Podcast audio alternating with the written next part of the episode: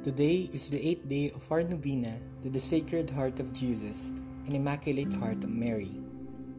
In the most silent place in our hearts, we entrust ourselves to the Sacred Heart of Jesus, and we fervently pray that we may live a life rooted in the meek and humble heart of Mary.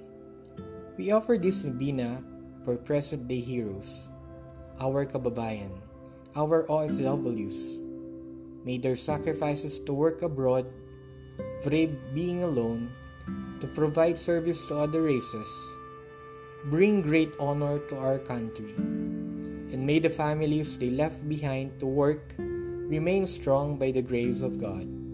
May all their hardships produce a heart like those of Jesus and Mary.